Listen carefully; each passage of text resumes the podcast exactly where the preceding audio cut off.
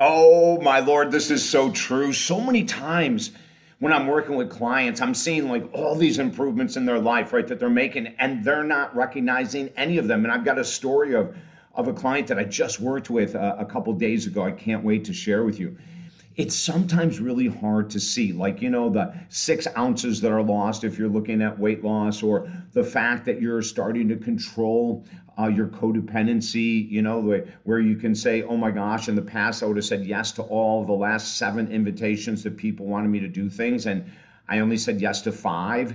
And, and that would be a major improvement, right? Individuals that say, I'm going to go to the gym five days of the week and they've never been to the gym, but they end up two days of the week. See, that's improvement right there. But it's so hard sometimes for us to see our own improvement how we see our own improvement with self confidence, how we might see our own improvement with self esteem, which is self love, how we might see our own improvement in regards to working with other difficult people. Maybe in the past you used to get into screaming arguments, and now all of a sudden there's hardly ever any arguments. But did you notice that?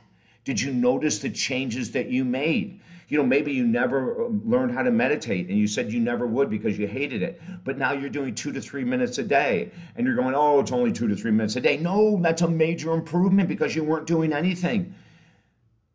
I got, I just something popped in my head. You know, I got this coolest text this morning from this really successful entrepreneur I work with. And he took off a number of hours in the middle of the day yesterday for his self care we've been working on his self care. You know, one of the things I do in the world of uh, working as a counselor and executive coach, et cetera, is we help people raise their level of human consciousness. And when you're doing self care, when you're really taking care of yourself, you're operating out of a much higher level of human consciousness than you were when you weren't taking care of yourself. So the fact that he took hours just to be by himself and to take care of his own self care is massive, right? And so I blew it up right away. and I told him what a phenomenal thing he did. And, you know, this is excellent because I want people to see it.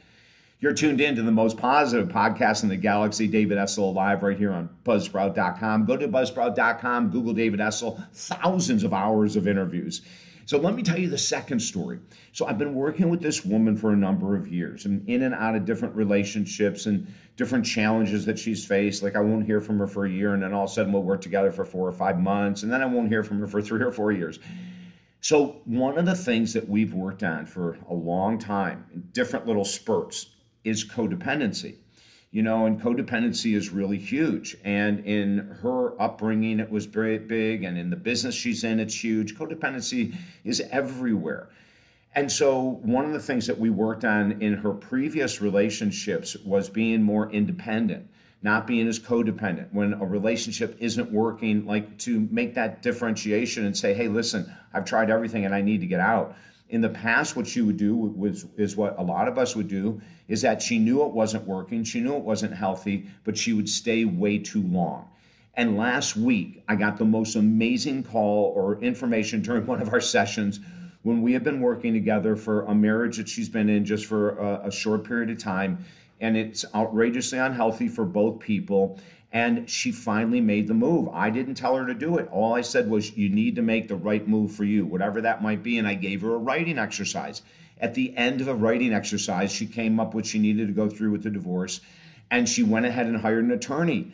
And when she told me the story, like I lost it in a positive way. I said, Oh my God, honey, do you see what you've done? Do you see that you've just shattered your codependency? The last several relationships, when it got to this point of being toxic and unhealthy, you stayed.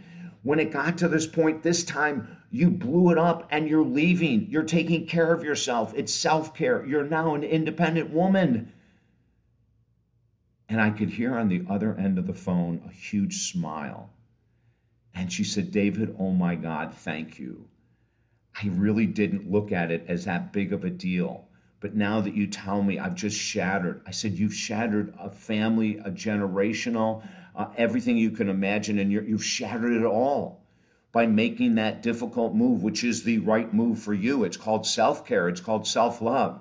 So listen, I know it's hard sometimes to see your improvements, but when you write your improvements down, when you write the steps down, it gives you a better chance to see that you're making progress in life. If I can help you at all, if you're challenged in relationships or finances or addiction, a career path, uh, mental health issues, whatever it might be, reach out to me at talkdavid.com. We work with people from all over the world, and there's four free books on motivation at talkdavid.com you can get anytime you want, okay? Until next time, I'm David This is Buzzsprout. Have a beautiful day.